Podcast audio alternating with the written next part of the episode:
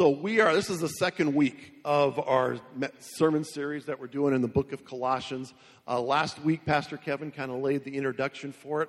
And just let me give you just a, a thumbnail sketch if you weren't here to catch some of that um, last week. The book of Colossians is a book that was written by the Apostle Paul. And as far as we know, Paul never actually visited the city of Colossae.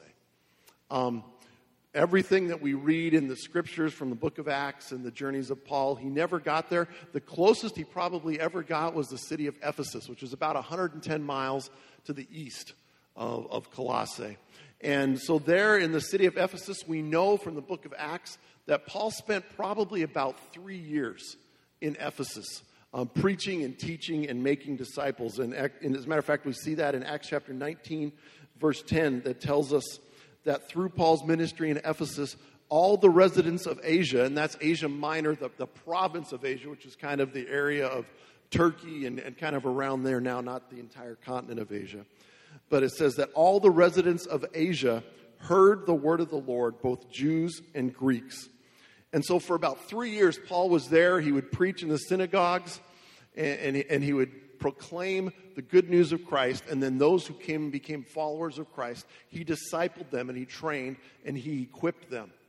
Um, and so, what we do know about the church in Colossae, it wasn't planted by Paul, but there was a guy by the name of Epaphras who was in Colossae and was the church planter there. And Paul talks about that in verse 7 that Kevin highlighted um, last week. It says, Just as you learned of it from Epaphras, our beloved fellow servant, he is a faithful minister of Christ on your behalf. So Epaphras was most likely the church planter. So if we connect a few dots, most likely what happened is Epaphras was in the city of Ephesus.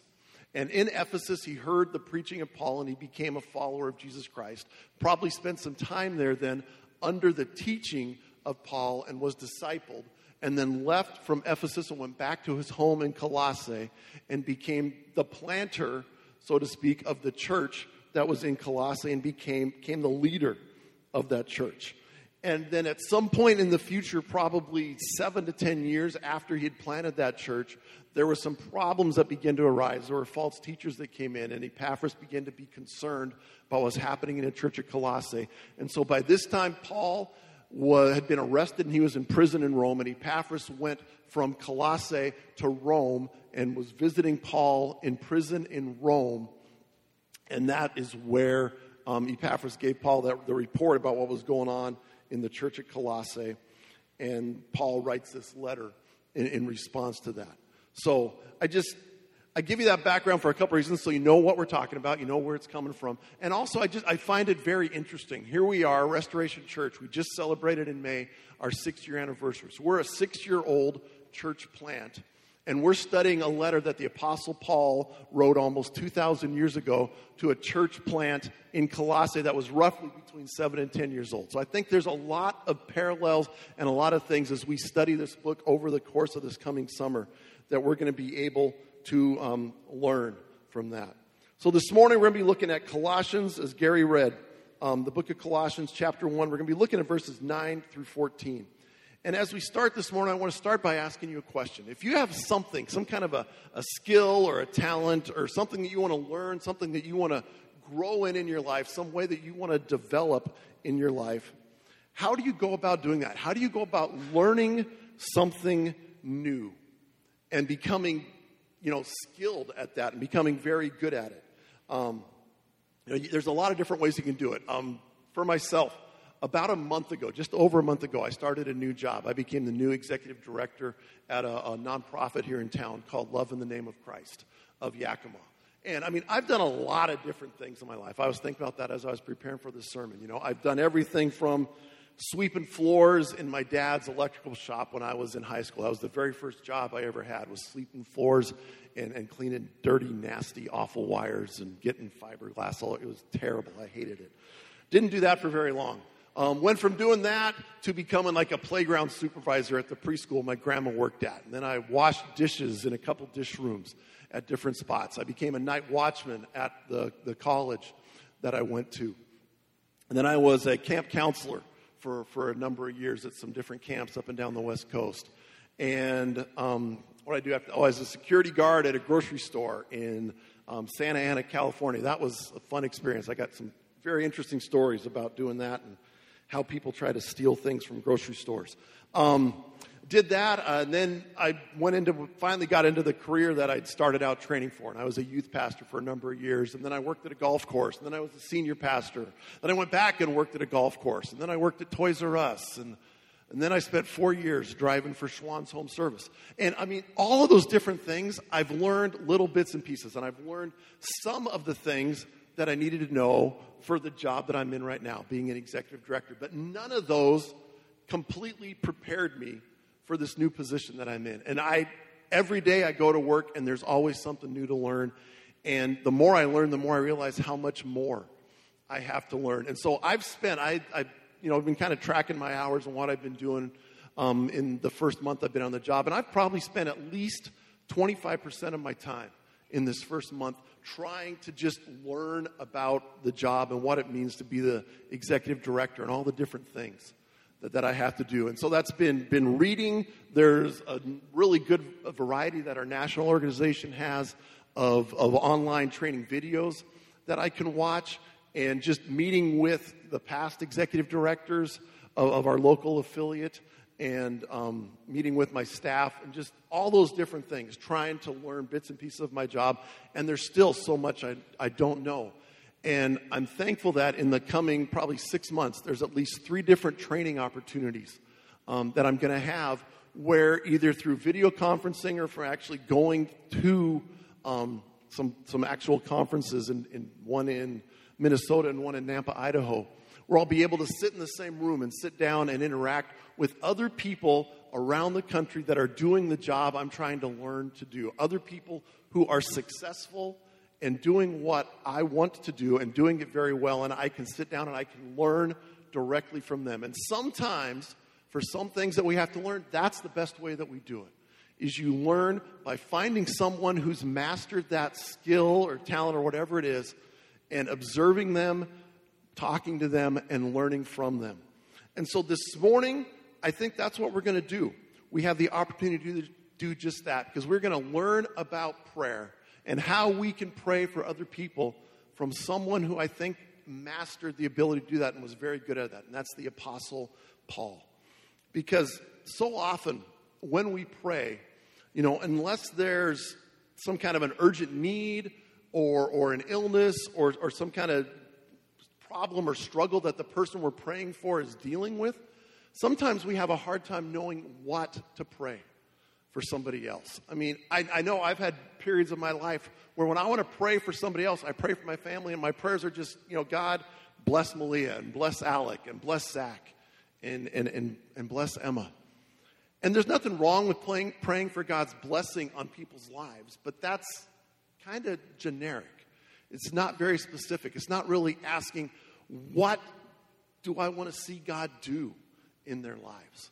Not just how can God fix the problem that they're dealing with, how can you help them through this situation, but how do I want to see you work and, and see you help those people to grow? And that was what Paul was so good at. And as we read and study, hopefully this morning, the prayer of Paul, we're going to realize that there's so much more that we could be um, praying for. So listen to Paul's prayer for the church in Colossae. Colossians chapter 9, or chapter 1, verse 9.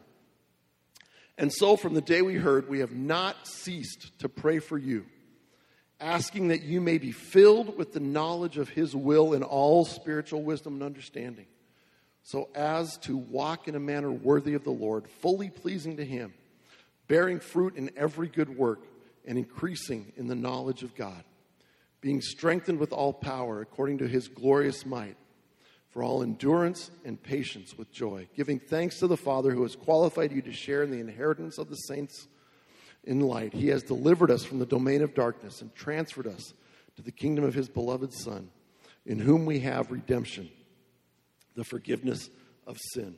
And this morning, as we dig into that, I think that there's a few principles, hopefully, that we can learn from Paul's prayer this morning that can help us grow in our ability to pray for other people. Because I, I really believe that we should follow the example that we have from Paul here and pray regularly for one another. So, the first thing I want us to note is that Paul's prayer for the Colossians was continual. Paul's prayer was continual. In verse 9, Paul says, From the day we heard, we have not ceased to pray for you. Paul practiced what he preached. One of Paul's other letters, in the, in the letter to, to the Thessalonians, he says in, in um, 1 Thessalonians chapter 5, verse 17, one of his instructions to the Thessalonians was to pray without ceasing. And that's what Paul says he, he does here. He says, Pray, I have, we, have, we have not ceased to pray for you. That means he prayed without pause, is literally what that means. There, there was, he didn't stop praying. And it doesn't mean that 24 hours a day, seven days a week, Paul was praying for them. It just means that he was, they were continually on his mind. That it wasn't like he prayed for a few days. This is what I tend to do pray for somebody for a few days, and then I'll forget for a week or two weeks. And then say, oh, yeah, I, I told that person I'd pray for him. And so then I remember to do it again. That, that's not the idea of praying without ceasing. But Paul would continually pray for those people. And, for us, as we go through our day, the way that I've seen this develop in my life is just, it's the idea of, and this is the way I heard somebody explain it once that made so much sense to me, was that we, we pray and, and we're never through, as we go throughout our day, we're never more than, say, a heartbeat away from being in communion with God and talking to Him that throughout our day, it's kind of like we're having an ongoing conversation with God and talking with God about the different things that we encounter and the different things that are happening uh, throughout our day and maintaining that awareness that God is always with us in every moment of every day. And as we encounter different obstacles, different circumstances, that we're there and we ask God for what we need. And he is there and he answers and he hears. And that's what Paul did. And he tells the Colossians, I have not stopped praying for you. For Paul, it was something that was regular, it was something that was continual. And I know that that's one thing I can definitely learn from the Apostle Paul. The second thing, principle wise, I think we can learn from Paul is Paul prayed that they would be filled with the knowledge of God's will in all spiritual wisdom and understanding. And one thing you're going to see as we go through the book of Colossians this summer as a church is that, is that idea of knowledge is one of the themes of this book because that is one of the things that the false teachers were, were proclaiming. They were saying that they had some kind of a, a deeper knowledge, that if you followed what their teaching was and the rituals and the different things that they were going to be, they were trying to teach and, and use to lead the church at Colossae away from Christ, they're saying it, there's a deeper knowledge that's available. And Paul's teaching throughout the book of Colossians is that there's no, not a deeper knowledge, there's not some other knowledge that you need to learn, but you have all the knowledge that you need to know in Christ. Through Christ, you have access to all the knowledge, the full knowledge of God. And, and we'll see it in a couple weeks when we get to Colossians chapter 2, verse 3, that Paul says, that it's in Christ that all things that that uh, when he's talking about Christ, he says, "In whom are hidden all the treasures of wisdom and knowledge." So all the wisdom and all the knowledge that we need to be followers of Christ are in Christ. And through our relationship with Him, we have access to that. There's not a deeper knowledge that we need to try to gain access to. And that's the, the difference between what the false teachers were proclaiming and what um, Epaphras had already taught the church here in Colossae. So Paul is not asking God that he would give them some kind of new, deeper knowledge, but that God would help them to properly use the knowledge that the, the, the Christians there in Colossae already have through Christ. And so that through the knowledge, through what they already know about Christ and the Word of God, that they would then be able to discern God's will for their lives. And that as they, they do that, that they might, you know, be able to discern that will through the, the, the wisdom, through the knowledge, through the understanding that Paul is praying for.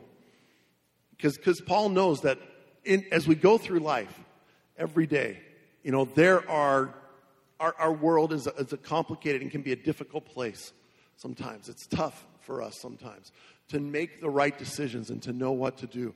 And so Paul's prayer is that they would have spiritual wisdom and spiritual understanding so they would know how to apply the knowledge that they have about Jesus Christ and about who he is and what he's called us to do to make the right decisions and knowing what God's will is. And that, that's where each one of us is, not just the, the Christians there in Colossae. For each one of us every day, that's what we need. We need spiritual wisdom. We need spiritual understanding that we have through the knowledge about Christ and who He is and what we have learned about His will for us through His Word. And it's learning how to take and apply those unchanging principles of the Word of God and apply them in, in a world and in a culture that is continually changing and evolving and growing. And, and the, the, the, the situations that we encounter can be confusing, can seem overwhelming. Um, they're difficult decisions that we have every day. But we need to learn how to relate those unchanging principles of God's will to those changing situations that we encounter every day. And the reality is, the false teachers in Colossae were trying to, to teach the Colossians that that kind of wisdom and knowledge was only available to a select few. They were saying, yeah, some of you, you know, you've come to Christ and you're, you're at this level, but there's another level of spirituality that you can reach if you only had this deeper knowledge. And they were trying to draw people away from the church and saying, you can, you can learn this deeper knowledge in, in, in that way. But what Paul is saying is this is not something that's only available to a select few. It is something that is available to all believers, to every follower of Christ, because the knowledge and the wisdom and the understanding that we can have through Christ and through the work of the Holy Spirit in our lives are all the elements that are necessary if we're to live, as Paul says in verse 10, if we're to live a life that it, where we are walking worthy of the Lord, fully pleasing to Him. See, that's the lifestyle that we are all called to live a life where we walk worthy of the Lord. We live a life that is fully pleasing to Him. But God wouldn't call us to live any kind of lifestyle that He didn't give us and equip us with all the tools that we need to live that way. And that's what we have through Christ, through the knowledge of God's will that we have through Christ, and the spiritual wisdom and understanding that we have access to if we just ask. We have everything that we need through the power of God to live a life that is worthy of the Lord, fully pleasing to Him. But it requires us to have that knowledge of His will and spiritual wisdom and understanding to apply it in our daily lives. And then it's not just knowing the right thing to do. Because it's one thing to know the right thing to do. And a lot of us in situations, we might know the right thing to do, but we don't always take that next step and follow through and do it. And that's the difference. It's, it's the difference between knowing something in our heads and knowing in our hearts where we actually do it and we live it out and we fulfill it. And that's the kind of knowledge that Paul is talking about that we should have. We need to ask God for ourselves and be praying for others for this knowledge and wisdom and understanding that we would know the right thing to do and then we would do it and we would live it out.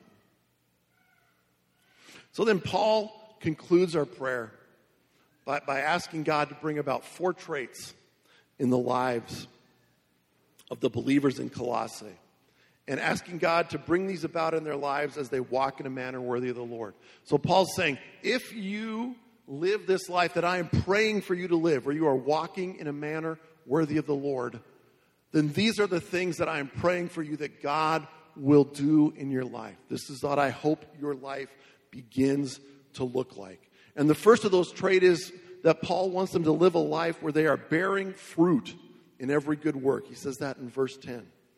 Paul asks that there would be visible evidence in their lives that they are walking in a manner worthy of the Lord, that they would bear fruit.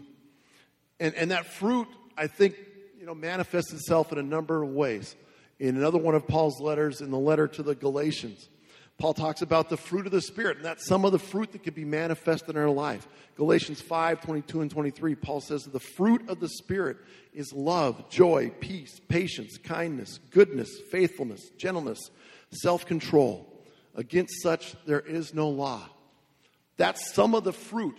If we're walking in a manner worthy of the Lord, those are the traits that are going to be present in our lives. They're going to be growing, or we're going to be developing.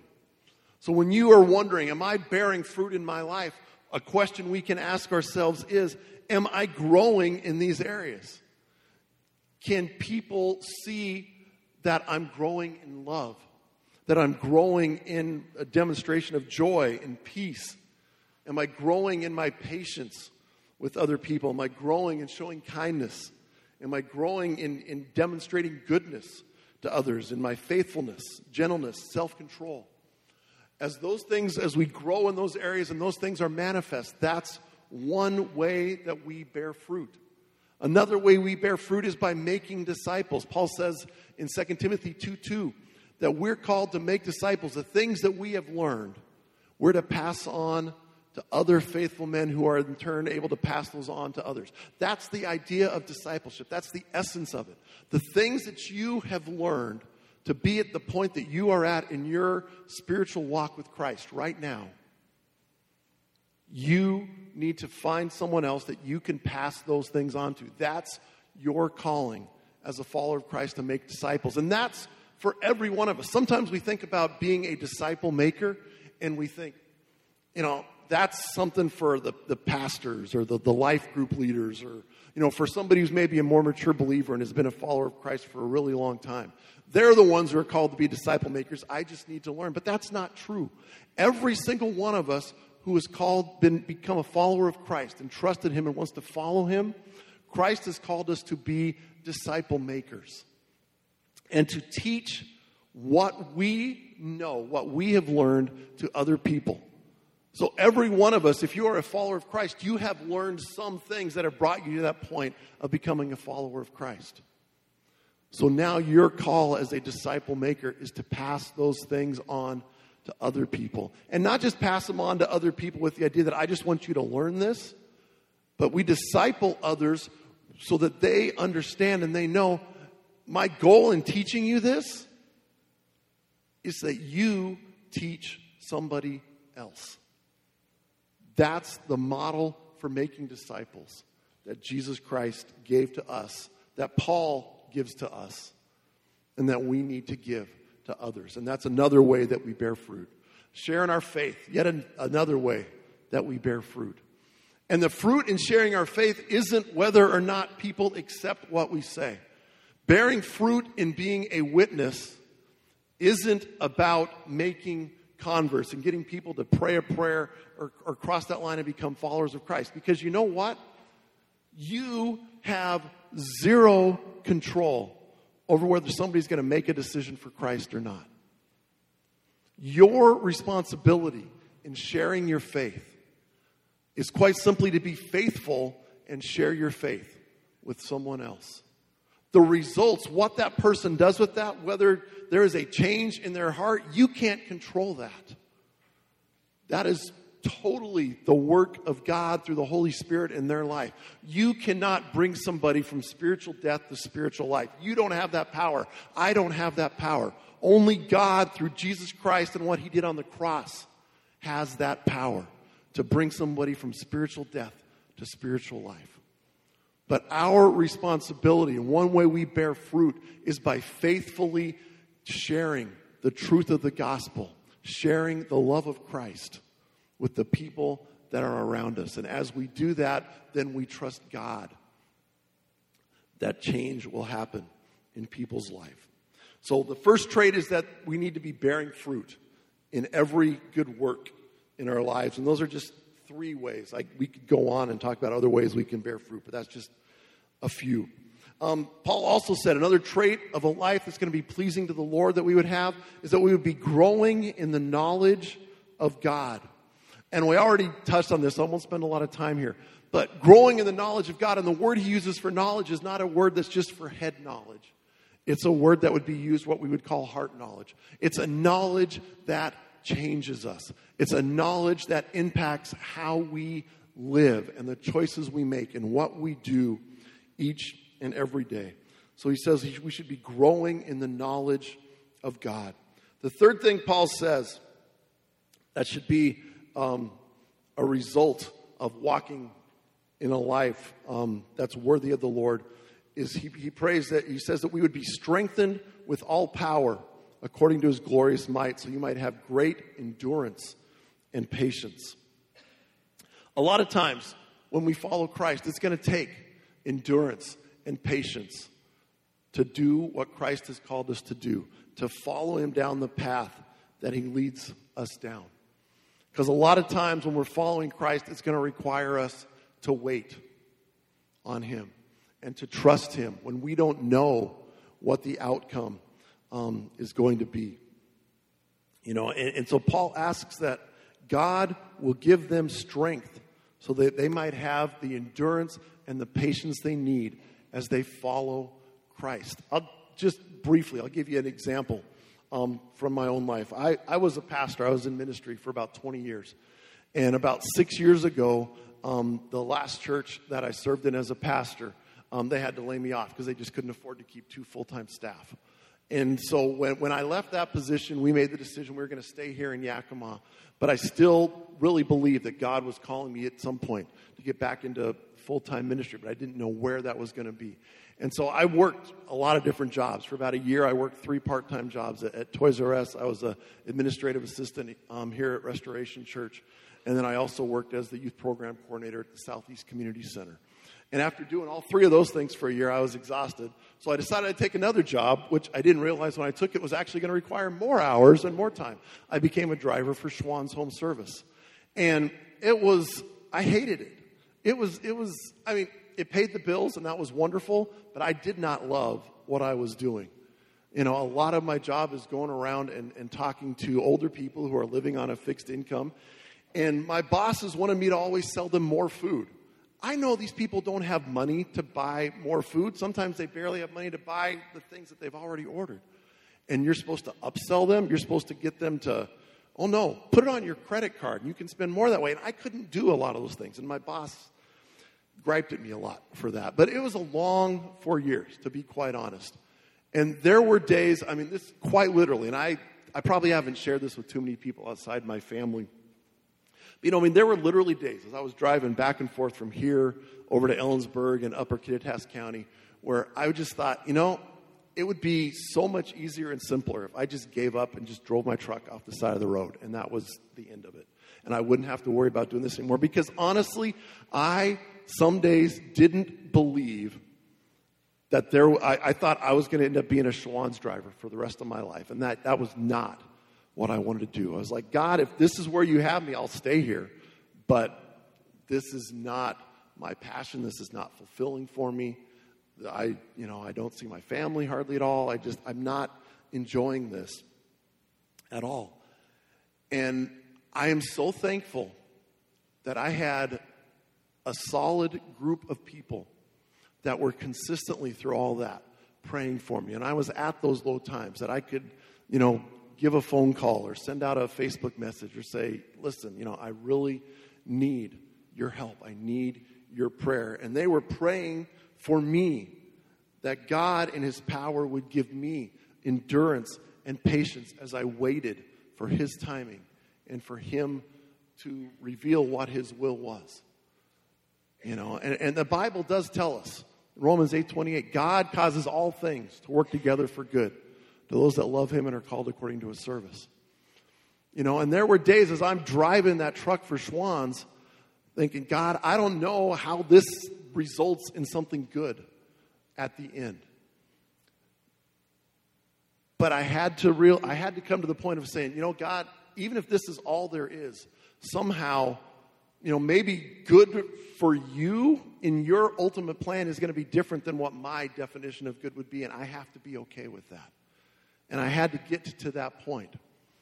But then, you know, fast forward to the end of that four years, um, being a Schwan's driver. And I'm sitting in my interview with, with the folks at Love Inc.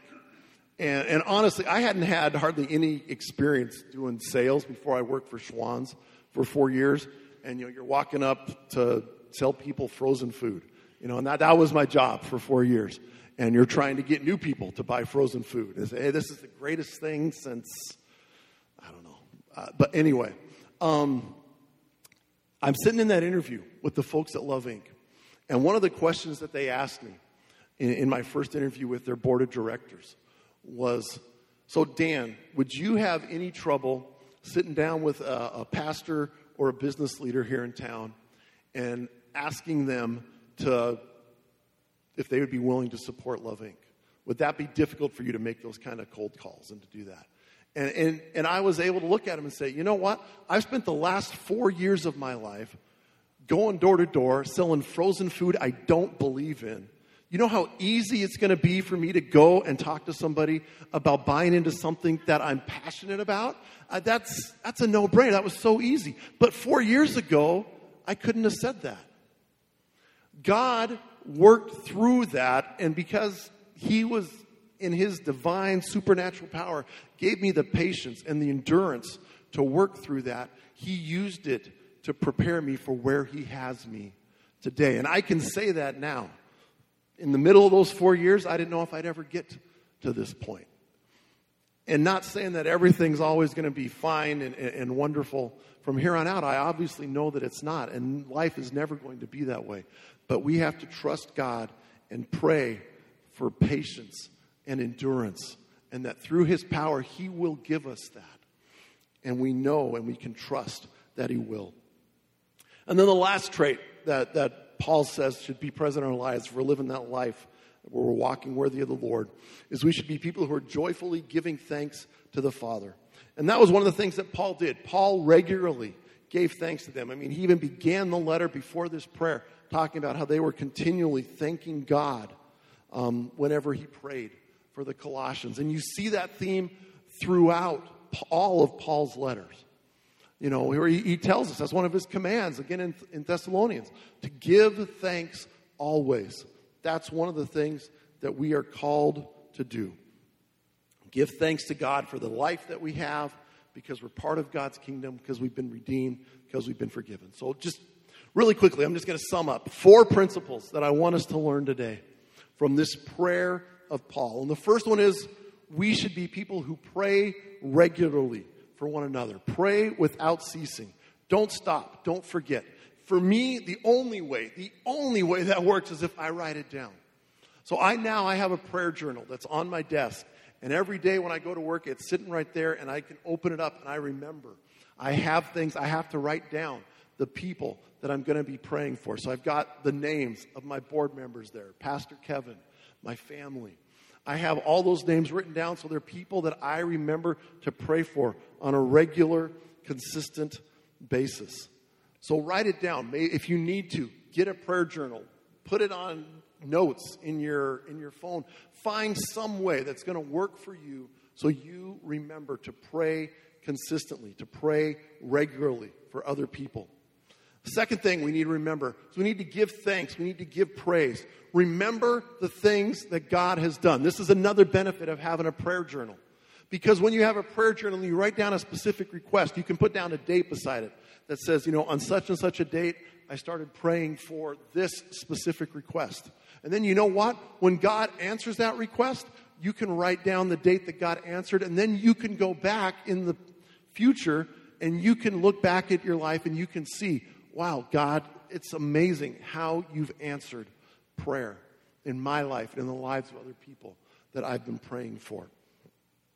So that a prayer journal. Read through your Bible. Be reminded of some of the promises of God and some of the things God's done for you.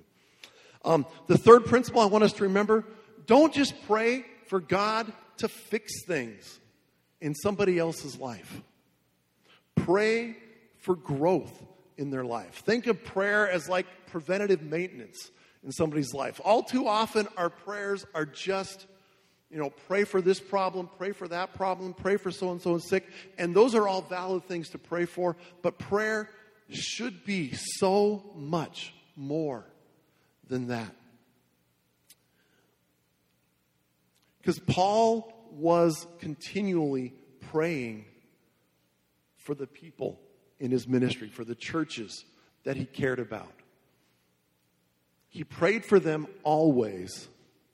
And when there was a problem, you know what he did? He either went there and visited or he wrote them a letter to help them deal with it. So when there's a struggle, when there's a problem, maybe sometimes that means we need to step in to the problem and try and find some way we can take some direct action. But we should always be praying for the people that are around us, the people we care for. And then the final thing is pray for their spiritual development.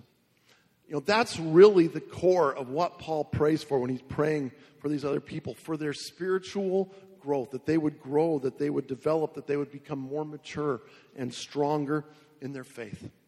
So as you study the letters of Paul, I would encourage you, spend some time looking at because it's not just the book of Colossians where Paul has a prayer that he prays for other people. This is a, a theme throughout Paul's letters.